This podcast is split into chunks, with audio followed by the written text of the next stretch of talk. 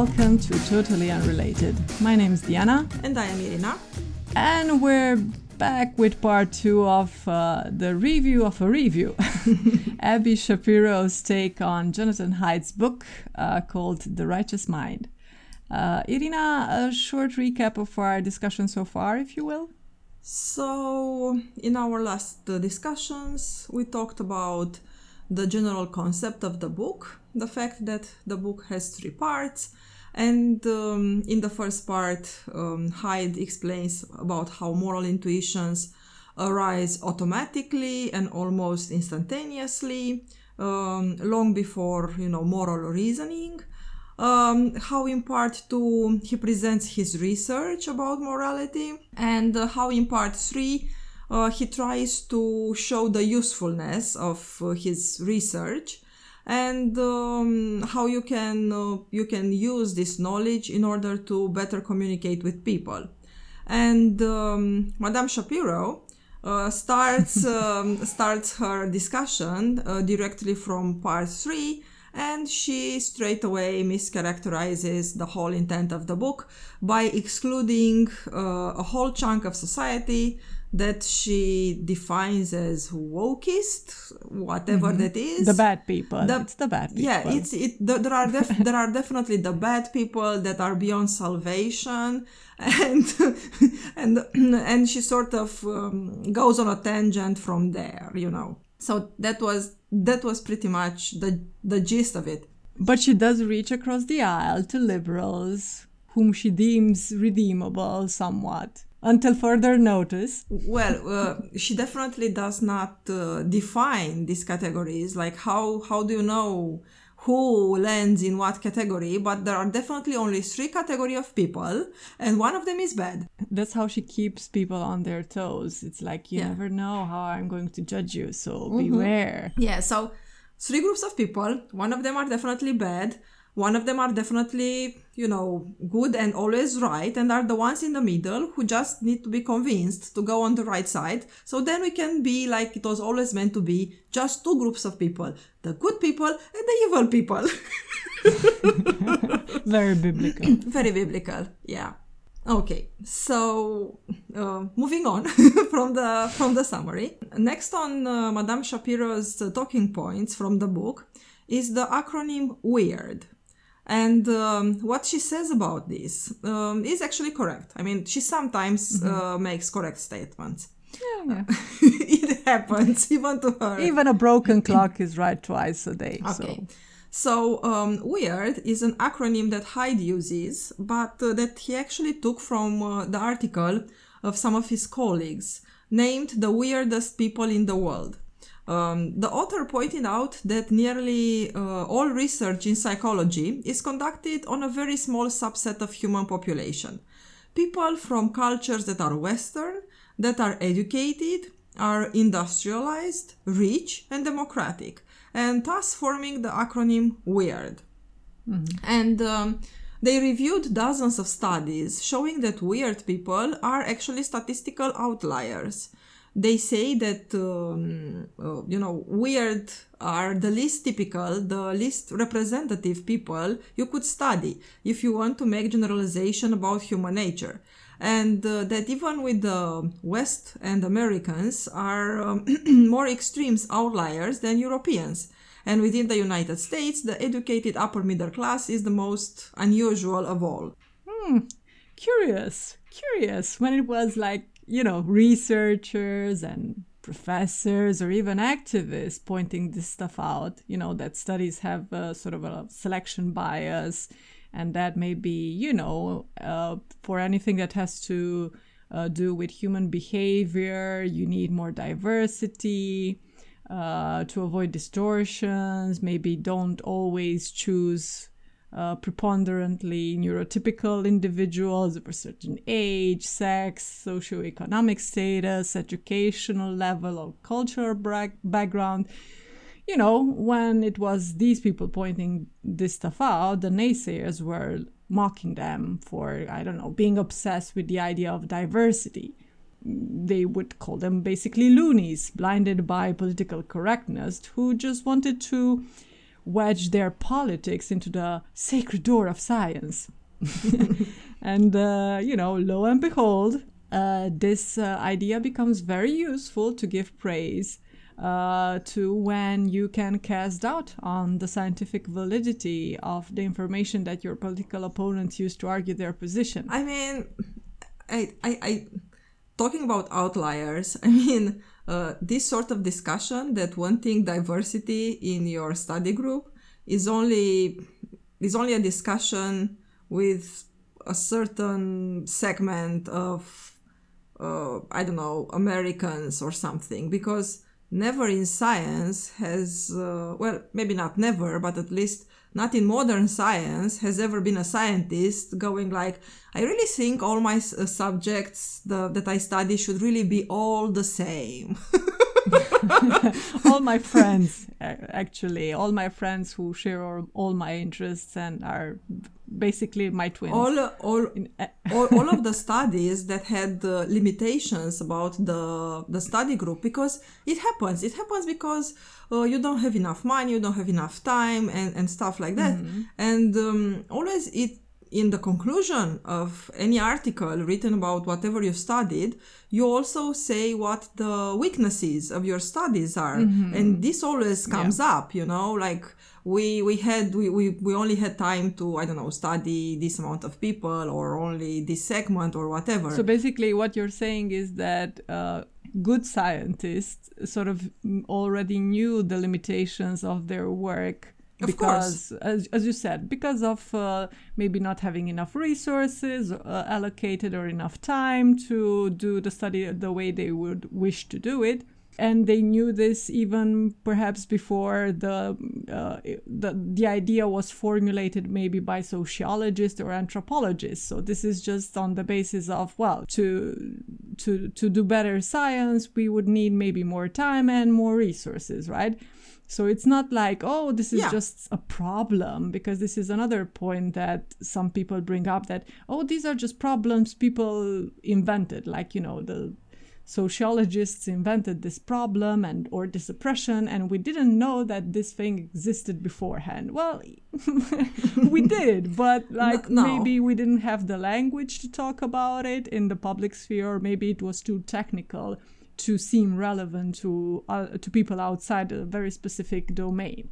And I, I, I have to I have to admit that every time I see a public discussion about scientific paper, the discussion never resembles mm-hmm. the paper because uh, when you write for um, you know that what you are writing is going to be a scientific paper uh, you know that it's going to be peer reviewed you know that other people that are actually looking to tear tear down your you know your conclusions are are going to to look at mm-hmm. all those things so you you write it in the correct way but uh, but even even the people who probably do the study well most of them are not public figures but if they are really in love with their idea when they talk about it freely they don't formulate their you know phrases the way they do in a scientific mm-hmm. article yeah. i mean so yeah but but what i mean is that in in the rigorous sense of science this has been known and discussed and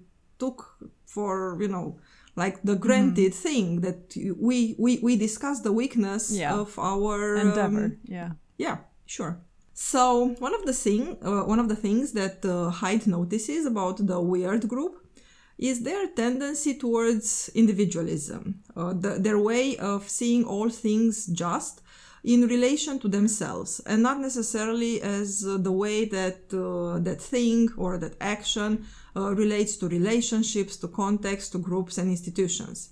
And from there on Haidt is starting to explain how he went around the world uh, to see how people from different countries from different educational backgrounds from different social economic status relate to moral issues and um, he came to see that the differences um, he came to see what the differences and the common ground mm. were. Yeah. You know. Oh, I just wanted to add another thing that I was reminded of uh, when you talked about the whole weird uh, bias. Yeah, mm-hmm. that sort mm-hmm. of pissed me off when I listened to Abby because uh, it feels like she's trying to sort of, when she talks about the weird bias, she's trying to sort of flip to her advantage, of course, to her discursive advantage, mm-hmm. the um, whole criticism of you're doing a colonialism or imperialism thing. You know, it's like, oh, you're mm-hmm. imposing these weird standards upon the world, and you should know that you're an outlier, which uh, this sort of criticism is very valid because it's true that by considering themselves uh, as the measure of all things, the golden standard, the default par excellence, white mm-hmm. people, well, white men in general, have actually produced some really bad science. And, you know, I don't just mean bad in terms of, I don't like it, it's nasty, get it off of me, but like. like phrenology, eugenics, treatments for female hysteria. I mean, this is all just some really bad science fails that have uh, uh, had some horrific consequences. So, you know, like I said, uh, this is a valid critique of bad scientific practice, but like, what is exactly is Abby suggesting with it? Like, is she suggesting anything at all?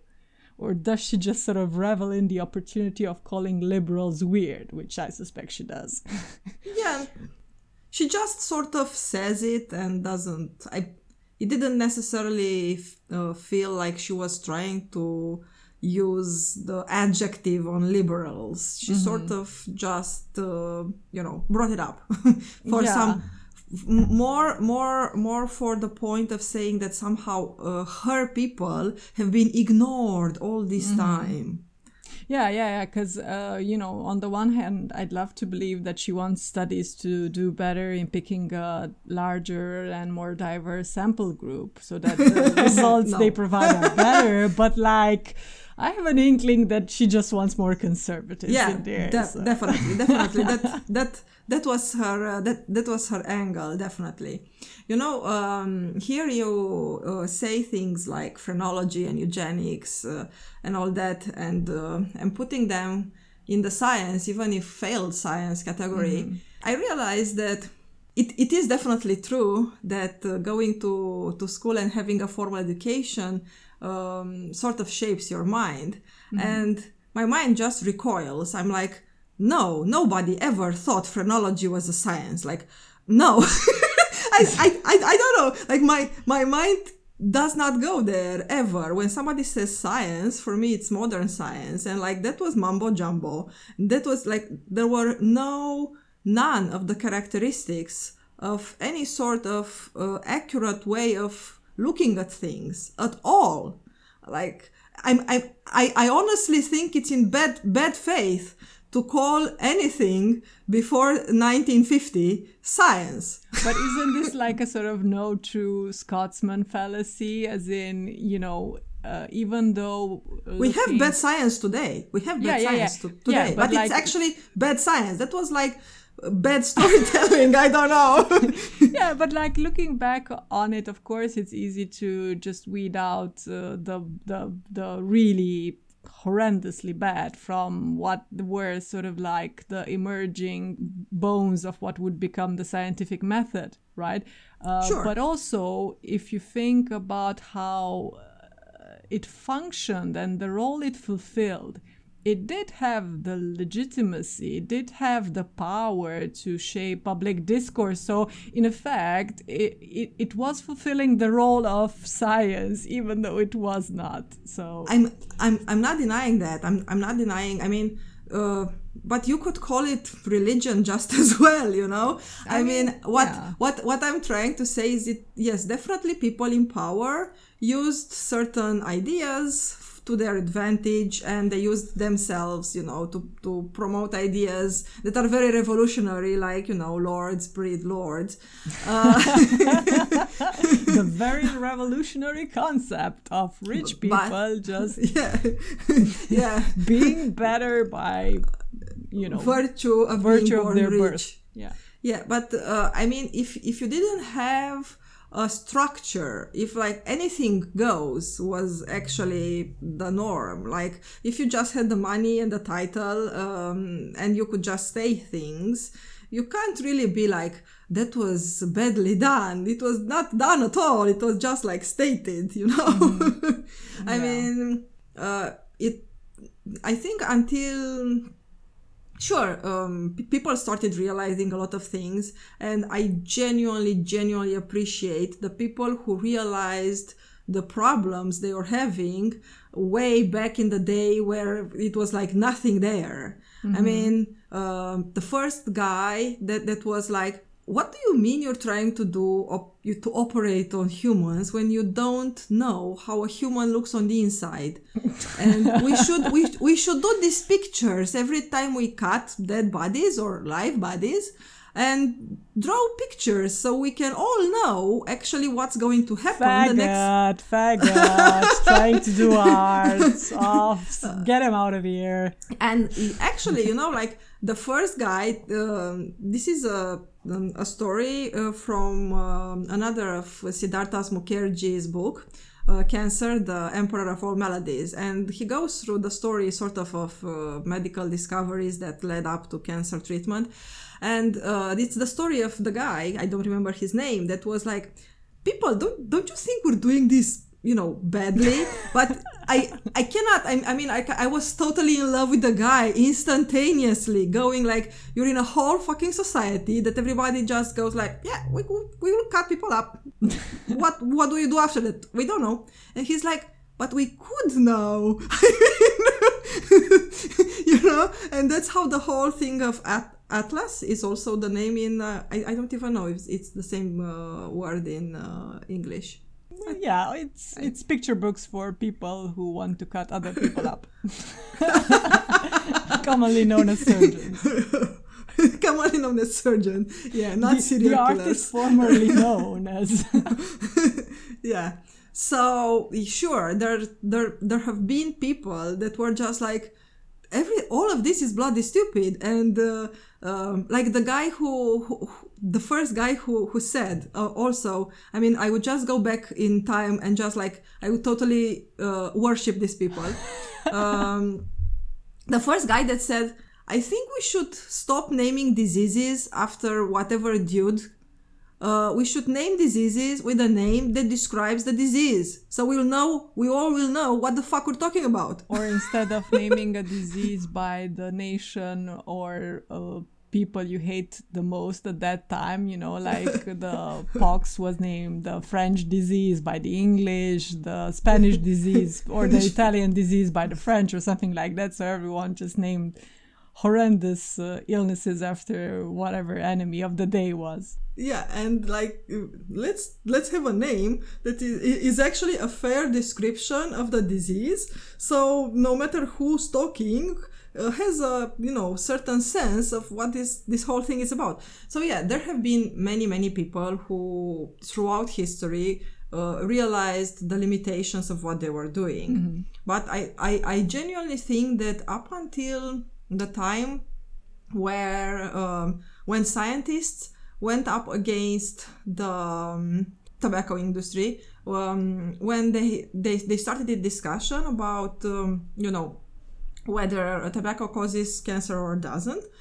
And there were no sort of um, ideas in place about uh, how you go um, to how, how you how you can show causality when it is about um, uh, chronic disease and it is about uh, uh, the, the possibility of a multifactorial disease. Because pe- people knew how, how, how you go about uh, acute diseases with that, that have like one cause you know the infectious diseases. That that was quite obvious. And but like how, how how do you go about a multifactorial chronic disease? How do you how do you go about showing causality? And for me that's sort of when science started actually because that's when they they started to think about we have to have you know these uh, rules in place about uh, how you do a study what a study is yeah irina what but where's causality the mystery in that where you know what So- you're going to find when you cut up someone and you have like standardized names um, my my point uh, was that I, I, I realized that I'm, I'm very I, I feel very maternal towards science. And I'm like, that wasn't the problem. The problem was there was no science. okay, moving on, moving on. Um, here is where Haidt says uh, what I pointed out in the beginning. He says there's more to morality than harm and fairness. I'm going to, to try and convince you that this principle is true descriptively. That uh, is as a portrait of moralities we see when we look around the world. I'll set aside the question of whether any of these alternative moralities are really good, true, or justifiable. He does step outside this paradigm, but uh, he does this on his own opinion. And yes, um, he is annoying when he does it. I mean, I, I do mean he's annoying to me, not like universally. Uh, but your opinion is the one that counts. always. uh, so especially because he positions himself as a sort of centrist, although he does not describe himself as that. And my prior bias towards centrist just makes me uh, oh, cringe a lot more at yeah, this. I feel you. I feel you. But one thing that the book does that filled me with this glee is spoke a little um, the great thinking men of past, such as Kant. And the book underlines that we want to discover how the moral mind actually works, not how it ought to work, uh, and that uh, can't be done by reasoning, math, or logic. And um, after describing what weird stands for, Madame Shapiro does one of her evil little things. She takes the descriptive point that for some people uh, there is more to morality than harm and fairness, and says that this is a feather in the conservatives' cap, and then uh, says that the whole point is for conservatives to convince liberals, liberals. Um, that what they intuitively feel to be moral and immoral is actually the truth by, uh, you know, concocting harm and fairness arguments. She has the decency, somewhat, uh, to say that Haidt does not say this in his book, but she follows by saying that uh, she thought that this is one of the book's failings. Well, uh, you see, liberals are like your little brother, who can only write using all caps. He can only use fairness and harm to interpret the world around him, but it's okay you know, he's not hopelessly dumb, unlike your progressive cousin who can only communicate via finger painting. Uh, he just needs your condescending guidance. So, you know, it's like you have this, um, uh, what should we call it? This uh, white elder brother burden that you've taken upon yourself. yeah, she, she does sound uh, pretty much like that.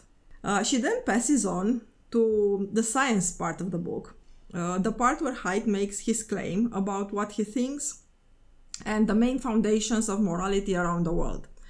But before I get on to that, I have to talk about uh, one particular chapter that I really like in the book and that Shapiro also touches upon in her own, you know, self serving sort of way. Um, the chapter about innateness this idea about uh, what is and is not innate and what is the usefulness of knowing that just keeps popping up. And I think Haidt has some very good points here. He gives this quote Nature bestows upon the newborn a considerably complex brain, but one that is best thing as, uh, seen as pre wired, flexible, and subject to change, rather than hardwired, fixed, and immutable. So the brain is like a book, the first draft of which is written by the genes during fetal development. No chapters are complete at birth, and some are just rough outlines waiting to be filled in during childhood. But not a single chapter, be it on sexuality, language, food preferences, or morality, consists of blank pages on which a society can inscribe any conceivable set of words. That also that also matches what we've discussed previously uh, with Siddhartha Mukherjee's yeah. book. Uh, he also says that like you don't, you're not a tabula rasa, although no. there, there, there have always been these conflicting sort of uh, groups, uh, the ones who think that oh yes, everything is innate and you, you're sort of your your your genetics is uh, your destiny and the other group that is like no we can rebuild change everything. people. Yeah, we can change everything about everyone. Yeah. Yeah, pretty pretty much. Since the Nazis and the communists, this has been the debate. and no, I'm, I'm I'm I'm kidding. Obviously, since before that, uh, but uh, but they they they were definitely ones that uh, took it to the next level. So um, nature provides a first draft, which uh, experience then revises. Built in does not mean unmalleable. It means organized in advance of experience. And I think this is one of the best uh, description of what innate is. I, I, I, I really liked that. Organized in advance of experience. So, based on these ideas, Haidt proposes that moral foundations are innate. People whose genes gave them uh, brains that get a special pleasure from novelty, variety, and diversity, while uh, simultaneously being less sensitive to sign of threats, are predisposed but not predestined to become liberals. Interesting, but uh, I think that, I mean, of course, people don't usually sit in front of like a selection screen and like pick their political affiliation and then consistently tick all the ideologically appropriate boxes uh, in terms of their day to day choices. And uh, actually sometimes we point to such incongruences and call people hypocrites. The you know the holier than thou traditional values guy who turns out to be a serial adulterer mm-hmm. the socially liberal who actively supports measures that keep marginalized groups barely scraping by and of course, fair enough, uh, some of these cases are clearly signs of uh, hypocrisy, but mostly I think that this is the result of the malleability of built in tendencies that you mentioned before. Uh, and I think the degree to which one moral foundation is more dominant over another is contextual. So, you know, as Chris Rock put it in one of his shows, I got some shit I am conservative about, I got some shit I am liberal about. so Yeah, of course. and I I also think there's this other thing that I'm not quite sure how to describe other than maybe semantics in the sense that there are different keys in which you can interpret the same instinct that you might have. So, for course. instance, uh, if you're reluctant to move, uh, as I am at this time in my life, to move outside the country, so to speak, having had the experience of living abroad for a few years, and I use this as an argument the fact that the friendships I have at this moment uh, and the support network that they provide for me at home is something that I value a lot, and I'm not sure I would be able to replicate elsewhere or replicate to the same extent or within a reasonable time frame. so that can be seen as a very conservative streak within me, right? Because there's a certain lack of enthusiasm for novelty, for exploration, for a possibly a disruptive change, right? Uh, and you can also read some fear into it, right? The fear of not belonging. But uh, an emphasis on personal relationships and community over perhaps material benefits and opportunities is also something that many people with a sort of leftist political views or maybe humanists would uh, find valuable and would cherish. So maybe moving abroad for the sake of friendship, uh, uh, moving abroad for the sake of maybe money or career opportunities over friendships is something that you could also interpret in that key. So I I just think like there there are so many layers to this besides uh, just sort of uh, the share of uh, the sh- the share the stock you have in uh, different moral foundations. Uh, individuals might adhere to a political team, for instance, at one particular time in their life, and they also might adopt certain stances on issues that aren't actually totally in line with their moral instincts, right? Because, take for instance, the vehement opposition to abortion. Uh, that was not sort of part of the conservative menu until a few decades ago. And by that, I don't mean that, you know, all people were okay, everyone was okay with abortion. No, I, did, I, I just mean it in the sense that it wasn't such a staple, such an exclusively al- almost conservative stance.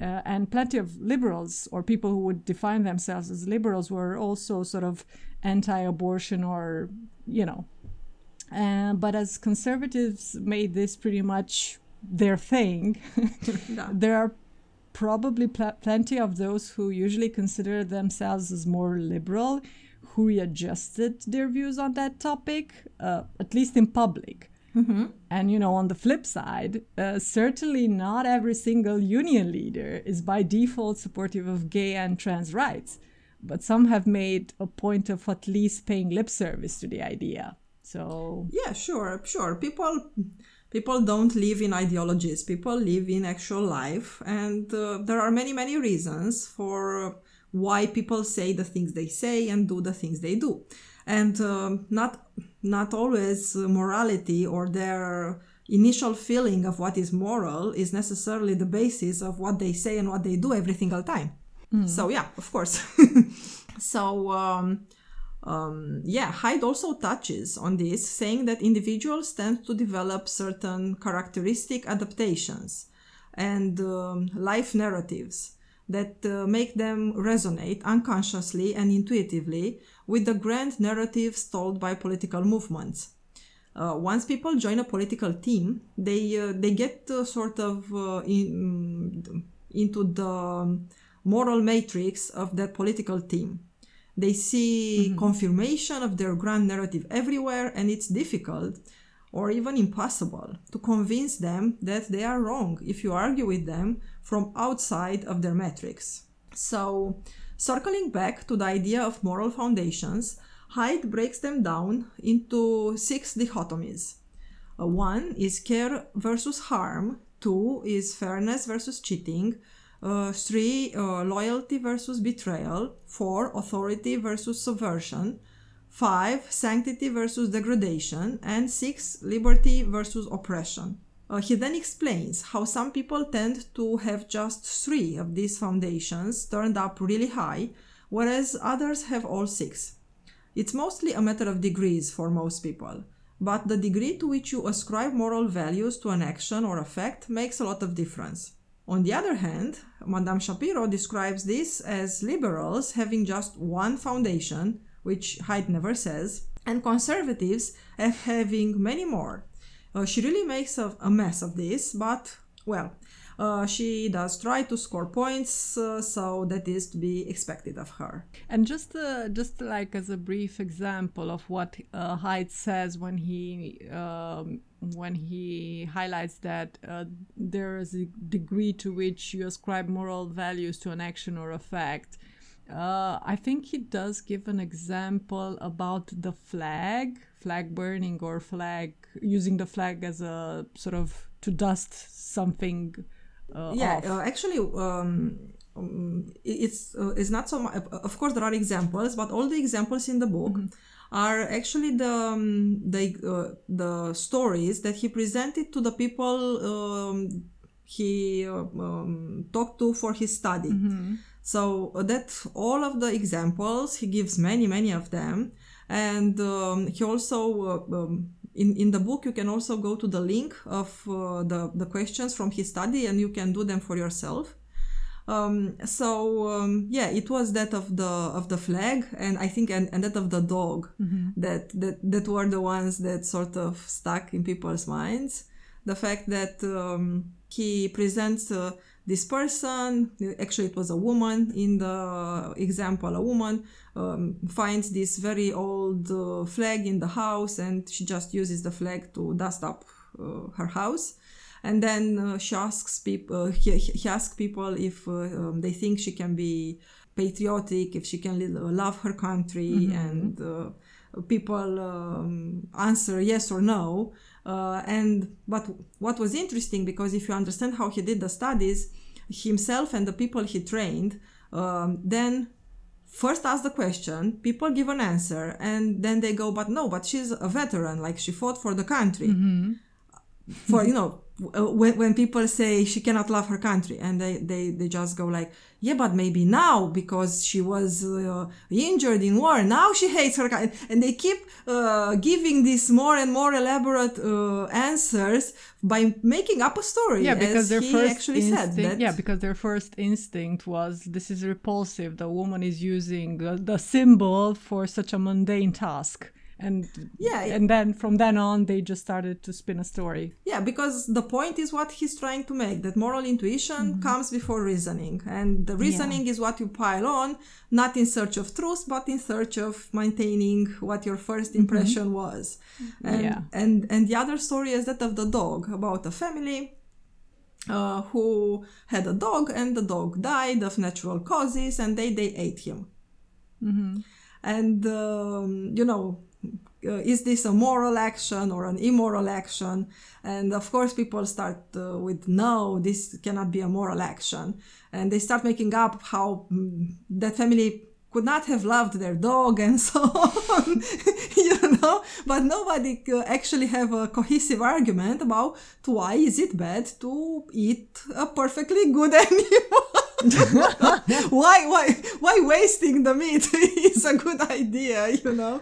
And uh, I, this this one with the dog uh, it was the one i enjoyed telling my f- uh, friends uh, uh, back, back back when i read the book. And it, it was funny to see that even my friends that i they're, that they're definitely and and and i'm assuming particularly your husband's friends who are all dog lovers yeah mm, no no actually not. Uh, I, I just mean my friends because uh, my friends are all somewhat liberal inclined and they all had like this mm, re- reaction you know? Even if they even if they didn't want to to to place a morality stamp on it they were like yeah of course it's not about morality but it's bad anyway. And i'm like but if it's bad then it's morality it's also it's it's also weird because for instance uh, many times we don't manage to distinguish distinguish between something that is like you know how you say something like oh uh, this is this is interesting uh, an interesting i don't know dress or shoe. I wouldn't wear it but it looks good on other people. I acknowledge it looks good on other people. So you know there are sometimes things that yes you cannot help but feel unease or disgust but it's like you can still point out the fact that "Ugh, i wouldn't do it but like yeah it's not immoral per se but yeah i wouldn't do it. I definitely feel like i wouldn't do it. So usually it's like i wouldn't do it it's disgusting hence immoral so yeah, yeah, yeah, yeah, yeah, yeah. But I mean, but this is what it's all about. uh, this is what the book is all about. So, Yeah. circling back to the idea of moral foundations, um, let's also, you know, um, we we've discussed um, what they are, and then, um, um, according to Haidt, the moral foundations uh, evolved as follows. The Care and Harm Foundation evolved in response to the adaptive challenge of caring for vulnerable children. It makes us sensitive to signs of suffering and need. It makes us despise cruelty and want to care for those who are suffering. And the Fairness Cheating Foundation evolved in response to the adaptive challenge of uh, reaping the rewards of cooperation without getting exploited. Uh, it makes us sensitive to indications that another person is likely to be a good or bad partner for collaboration and uh, reciprocal altruism. It makes us want to shun or punish cheaters. And fairness is a concern across all types of people. But uh, the more conservative people equate fairness more with proportionality, the idea that people should get what they deserve based on what they have done, whereas more leftist leaning people equate fairness more with equality and equal rights. And this distinction makes conservatives say that liberals don't care about fairness, and actually also the vice versa is true. Because of these uh, differing interpretations of fairness uh, and cheating foundation that people have, uh, Haidt uh, split the idea of fairness and also added uh, liberty versus oppression as a separate category. So, liberty versus oppression makes people notice and resent any sign of attempted domination. it triggers an urge to band together and to resist or, you know, overthrow bullies and tyrants. This foundation supports the egalitarianism and anti authoritarianism of the left, as well as the don't tread on me and uh, give me liberty anti government anger of libertarians and some conservatives. I mean, this is uh, peak centrism here because, come on, it's not the same when, you know, as a libertarian, you're all about freedom, freedom, freedom, freedom, and don't tread on me but also you're very big on having the police and the army to enforce the things that you deem are necessary. So I don't know. It's it's a bit sketchy, but but fair enough. He wants to ingratiate himself with both uh, ends of the spectrum, I guess. I I, I don't think it's about uh, trying to make himself look a certain way. I think he just uh, points out what certain groups actually say about themselves he doesn't discuss uh, if there are inconsistencies mm-hmm. uh, among the many views of a certain category. Oh yeah, but, that's fair enough. You know, mm-hmm. um, and then uh, the Loyalty Betrayal Foundation evolves in response to the adaptive challenge of forming and maintaining coalitions. It makes us sensitive to signs that another person is or you know is not a team player and uh, it makes us trust and reward such people and it makes us want to hurt ostracize or you know even kill those who betray us or our group and then the authority subversion foundation evolved in response to the adaptive challenge of forging relationships that will benefit us within uh, social hierarchies. It makes us sensitive to signs of rank or status and to signs that other people are or are not behaving properly given their position. And the last, the Sanctity versus Degradation Foundation, evolved initially in response to the adaptive challenges of the omnivore's dilemma, and then to the broader challenge of living in a world of pathogens and parasites. It includes the behavioral immune system, which can make us wary of a diverse array of symbolic objects and threats. It makes it possible for people to invest objects with irrational and extreme values both positive and negative, which are important for binding groups together. Mm-hmm. Yeah, like the flag. So, yeah. uh, Haidt takes uh, some time to explain why the Democratic Party in the US is not more popular and uh, why it loses more than it wins.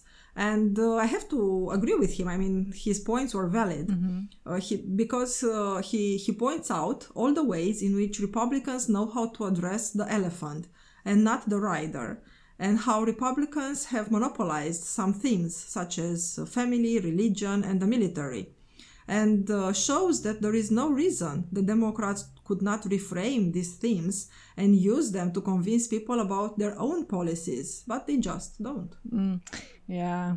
Uh, I mean, we're making the assumption that Democrats actually want to win. And I mean, I mean this in the sense that they would want to win so that they can then enact an agenda that got people excited. Um, mm-hmm. In previous episodes, I talked with Elisa uh, about how many radical parties in the late 19th century and early 20th century were so good at crafting attention grabbing speeches, uh, images, catchphrases, and stuff like that because they wanted to grab political power and actually use it to affect society you know, for better or worse. Uh, so mm-hmm. it was only natural for them to have a strong stance on loaded issues such as religion, the family, or the military, because they were outside uh, the halls of power and uh, they had a limited patience or deference towards protocols, civility, or being rational or factually correct. And, you know, meanwhile, just as today, uh, liberals of yours seem to be sort of trapped in a rational bro universe. They would f- say things like, surely if we give the people the right information, they will rationally assess the facts and come to the right conclusions. but like, emotions play a pivotal role in politics, and that's a feature, not a bug. Uh, people need to feel inspired to be jolted out of their default, uh, yeah, yeah, whatever state. And uh, especially when we're talking about sort of a scope that goes beyond uh, individual ambitions. And uh, yeah, you know, politicians like Obama provided inspiration in spades, but unfortunately, that was just a sort of emotional spark that quite quickly fizzled out uh, without clear intentions that would then translate into actions. Uh, because you kind of want to have all three to capture the public uh, to capture the public's attention and govern effectively. One, you need the message that moves people emotionally to the actual intent on making good on your promises, and three, capturing the means to do so. And uh, Democrats in the US, they sometimes get lucky with a once in a generation charismatic uh, public uh, speaker whose uh, words create a lot of excitement, uh, but they repeatedly fall short on the action side. Uh, that has happened so frequently in the past couple of decades that I'm not uh, frankly surprised that many are questioning uh, the party's intent on actually doing something when they uh, get into power and they see them more as men of the system um, preoccupied with securing a place within the structure rather than using the structure so to speak to to help their constituents. I mean i think you went into a very complicated place. Um, and i and, and honestly i think you just did it because that's how you think. Mm, because mm, okay. the easy uh, way to think about things is this. For sure everybody wants power. I mean if you mm-hmm. go into politics uh, I, I, don't mean like everybody everybody on the planet but like if you do the the work and it is work like mm-hmm. I, i've been for two years and a half in a political party at a very low level you know just for for my community and it takes a lot of your time mm-hmm. so uh, the people who actually uh, want to be, I don't know, uh, they, they run for Senate or they run for uh, Congress or they run for president, they actually want the power. And uh, Republicans, it's not like they do something to um, actually improve people's life. So, mm-hmm. what Haidt is saying is that, okay, um, you realize that you could get more votes by actually also talking about family. You could totally reframe, let's say, you're having healthcare uh, as this whole thing about how that could improve the life of your family. Absolutely. Whether, Make it conservative. Yeah. Whether whether or not you manage to actually do some sort of law, you can keep talking about it for years on end and you can keep winning for mm-hmm. because this is what republicans do and democrats don't uh, it's not like the democratic party is a party of doers you know it's a party also of talking points mm-hmm. and the, the the point haidt was making was that the talking points of the democrats are really lame mm-hmm. you know i mean you could uh, after they win uh, talk about how they don't deliver or whatever. But they, even Obama. Um, Wait, well, they do deliver, but I think to a very specific segment of the population, and that is one of the problems because both parties are very good at passing certain things that don't necessarily benefit the world at large. Yeah oh well let's not uh, let let's go back to let, us go back to haidt and madame shapiro. Um, so um, madame shapiro's last minutes of the review uh, she points out that all conservatives have to do is to explain how religion and family values and so on are good. And yes, some people might use them for evil, but you know, just ignore those because you know, It's not the value in itself that might cause the problem, but the evilness of the people. And uh, just focus on all the good that can come from uh, religious views and such. And she has this uh, delicious take at the end. When you don't have real religion, you make one up. And I just, you know, laughed out loud at this one. Like she said this in the context of uh, trying to explain why some people treat their political views as religion, uh, which, you know, fair point but still the way she framed it it was so damn silly you know? Yeah and also i just don't get it because on the one hand uh, she berates well you know liberals and people on the left for the fact that basically they don't have the strong convictions that a religious person might have. Like they don't have like a moral compass or, you know, a guiding light that Mm-hmm, a a guiding set of principles and uh, but also uh, you know when they do have that they are uh, you know they are uh, th- their values are made into a religion. And she says that like it's a bad thing. But like so basically she's not actually saying that there's a problem with with with sticking religiously to some principles or other. Basically what she's saying is that not all religions are valid. As we all know there is but one true god and his name is allah. Yeah no her, her her point is that you do have to to be uh, extremely obsessed with following the rules as long as i make them. Of course. Which which you know fair enough i, I feel the same looking forward to that irina abby death match So next, Abby just goes on for about two minutes about how liberals don't understand conservatives. But um, Haidt said that in the sense that liberals don't understand how to appeal to conservative emotions. You So, know, you know. you just don't like get me i'm not like the other girls Yeah. yeah but like seriously now uh, abby also says here that liberals are too focused on individuals uh, to understand the value of community and uh, talk about things that make uh, you roll your eyes Yeah. uh, because yes, it was totally a liberal or a leftist who said that there is no such thing as a society, just a living structure of individuals, families, neighbors, and voluntary associations. There is no common good, but just a constant back and forth between individuals and groups to negotiate their interests. You know, totally forgetting that individuals don't have the same negotiating power because you know, we start from a position of inequality. And that's the whole goddamn reason why people started banding together.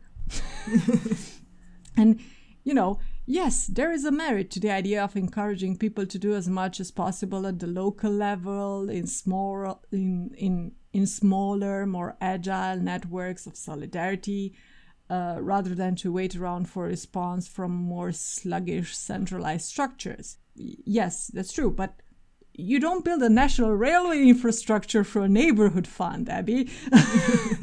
uh, so I don't know. I just get so annoyed by how inane this argument is. And um, before I fly off the handle here, uh, it has to be said that there are some conservatives who do think that unchecked individualism can be detrimental. Uh, when people aren't embedded into society in any meaningful way, they feel alienated. So, you know, like we discussed uh, about when we had the episode with uh, Karl Lueger and the Christian Socials, they this was one of the uh, points they criticized about liberalism and individualism. But at the same time, the, the same self described conservatives will throw the idea of solidarity out the window when it comes to concrete measures like resource reallocation, uh, making public services better and more easily available to all of us. You know, the things that actually provide people with the boots they need for the whole bootstrap narrative they like so much.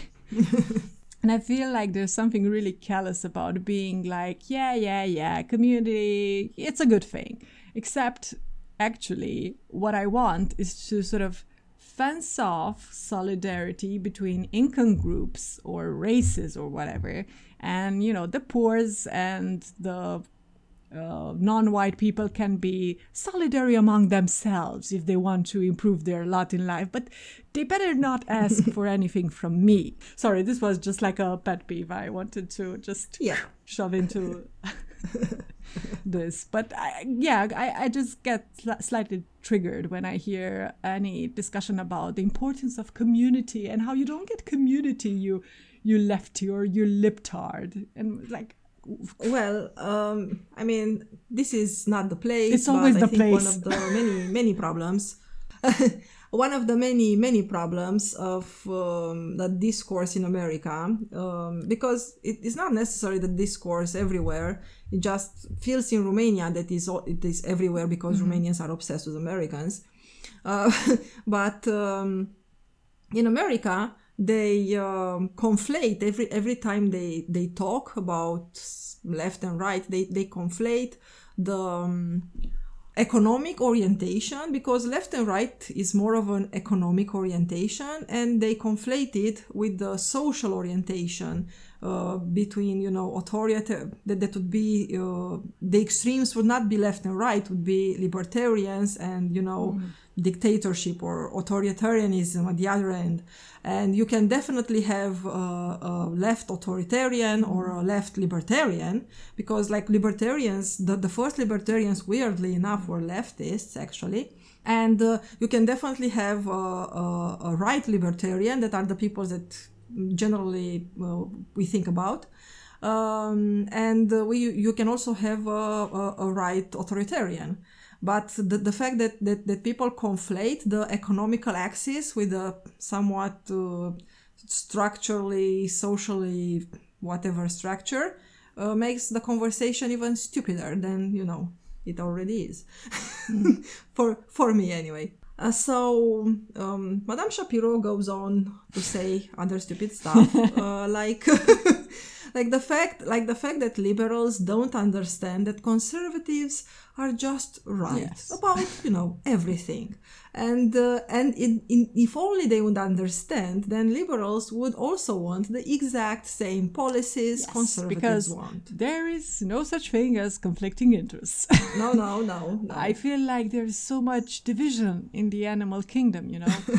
Uh, there's no reason why carnivores and herbivores cannot reach across the aisle and harken back to the good old days of bipartisanship. To- to- totally no so, all in all, Madame Shapiro took some points from the book and ran with them into her own purpose, um, mainly, which, you know, it's after all understandable uh, if one read the book. It is what the book is all about, which makes uh, Shapiro's take actually funny, but also useful in a sort of case study sort of way, you know? Mm-hmm. Yeah. Um, so, moving on from um, whatever uh, Abby Shapiro said, uh, the third part of the book is about uh, the human tendencies to be groupish. Uh, here is where um, Haidt tries to make a case for his idea that group selection exists. He has some interesting ideas. Um, one can read them and can remain uh, agnostic, uh, you know, science wise about them. Uh, but mm-hmm. they are not some crazy thoughts, and I find them useful, regardless of whether or not group selection can be proven to exist. So Haidt talks about the major transitions in evolution that are rare, but even uh, if rare, they have been the most important in shaping life on Earth, and how these um, major transitions uh, have been the one uh, who favored um, major selection, favored groups, favored group selection and adaptation, and not just you know the individual selection. His uh, his second reason for group selection um, is uh, shared intentionality. And uh, what he means by this is the ability to share mental representations of tasks that two or more people can pursue together. And he points out that this must have been a very important moment in our species' evolution. He says that when everyone in a group began to share a common understanding of uh, how things were supposed to be done, and then felt a flash of negativity when any individual violated those expectations. That's when the first moral matrix was born. You know basically how do you actually put on the paper uh, the toilet paper roll? Yeah that's like we all know how it is correct and yes let's not go there. exactly and we shun everyone who does it incorrectly. Absolutely and um, he even points uh, to the idea that the uh, that language could have arisen only after the development of shared intentionality. Because a word is not a relationship between a sound um, and an object. It is an agreement among people who share a joint representation of the things in their world and uh, who share a set of conventions for communicating with each other about those things and uh, the third point around group selection is that genes and culture uh, co-evolve. So that culture at any point, um, and by culture he means uh, any sort of group activity. Uh, I mean, for him, domesticating animals is part of culture. So domesticating animals um, led some people to keep drinking milk because it was, you know, mm-hmm. easily available. And that led to a mutation for the digestion of lactose during adulthood. And that led to more animals being raised, and, you know, that changed society. So, yeah. so culture at, uh, at, at any point can put pressure on individuals uh, and uh, in doing so, uh, fostering group cohesion, suppressing aggression and free riding within the group, and defending the territory shared by the community. Mm-hmm. And his fourth point is um, that even if uh, evolution is slow, sometimes it can also be fast. Uh, I honestly uh, did not do the reading to see if what he says here because he gives some examples and uh, I did not check them, so I did not put them here. Uh, sounds uh, sounds very Leninist because uh, uh, I think wasn't he, wasn't Lenin who said like there are uh, centuries or decades where nothing happens and weeks in which decades happen or something of that sort. I am not exactly a Lenin scholar, so I have no idea what Lenin said. Yeah, yeah. So, in sum, uh. um, Haidt's point is that uh, our minds were designed not only to help us win the competition within our groups, but also to help us unite uh, with those in our group to win competition across groups. And that we developed the ability, you know, under special circumstances to transcend self interest and to lose ourselves, you know, temporarily and ecstatically uh, in uh, in something larger than ourselves. And um, Haidt says that we can see these special circumstances of temporarily and ecstatically groups action in things like religious group gatherings, but also in things like uh, sport events or raves.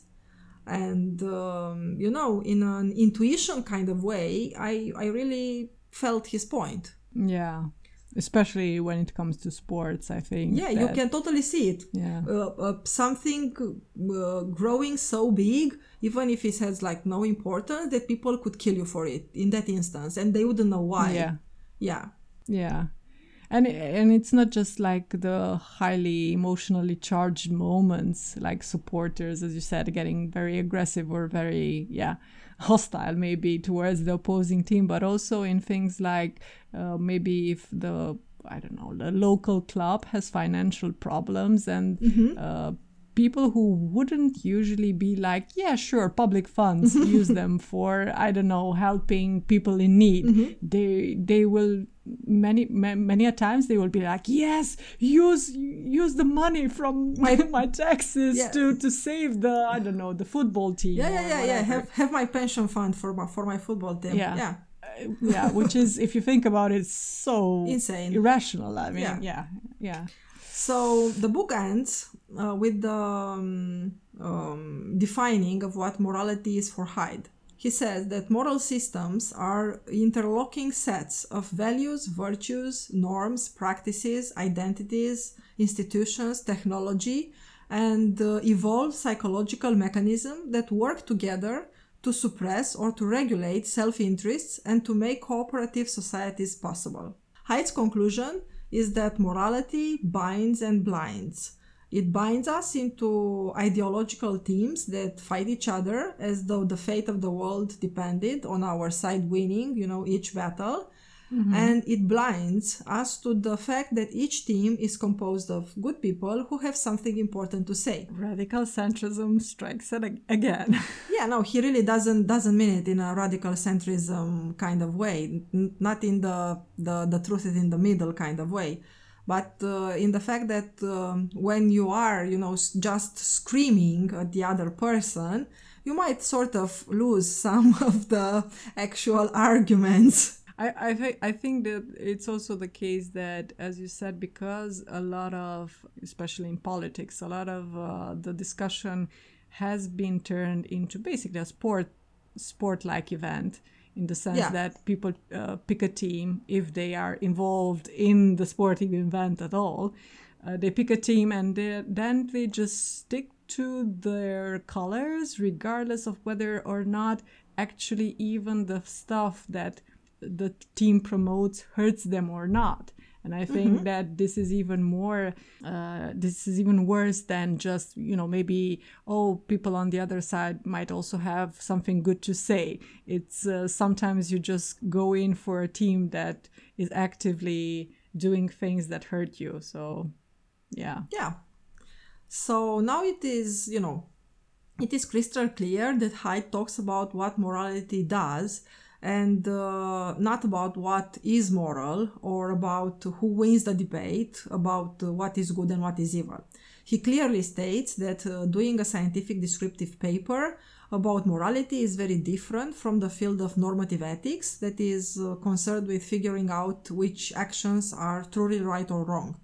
And the funniest part, after also reading the book I mentioned in the beginning, Moral Tribes, uh, is that Haidt endorses utilitarianism as the only version of normative ethics that, with some modification and with full knowledge of descriptive morality, could be embraced by all the human race.